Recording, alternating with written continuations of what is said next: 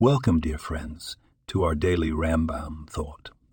Today we delve into a piece from the Mishneh Torah Hilchot Diot, The Laws of Personal Development. In Chapter 2, Law 3, the Rambam gives us a profound piece of wisdom. The path to virtue lies in the pursuit of moderation. He instructs us to avoid extremes and to seek the golden mean in all our traits. Now, why is this relevant to us? Simply put, life is a balancing act. Whether it's our emotions, our work, our diet, or our relationships, the key to a harmonious life is balance. When we become too angry, too indulgent, or too withdrawn, we disrupt the equilibrium of our lives and the lives of those around us. The Rambam's advice is as practical today as ever.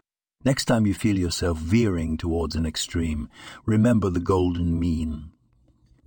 In the middle path there is wisdom, there is peace, and there is virtue. Thank you for joining me for today's daily Rambam thought. May you find balance in all facets of your life. This podcast was produced and sponsored by Daniel Aronoff.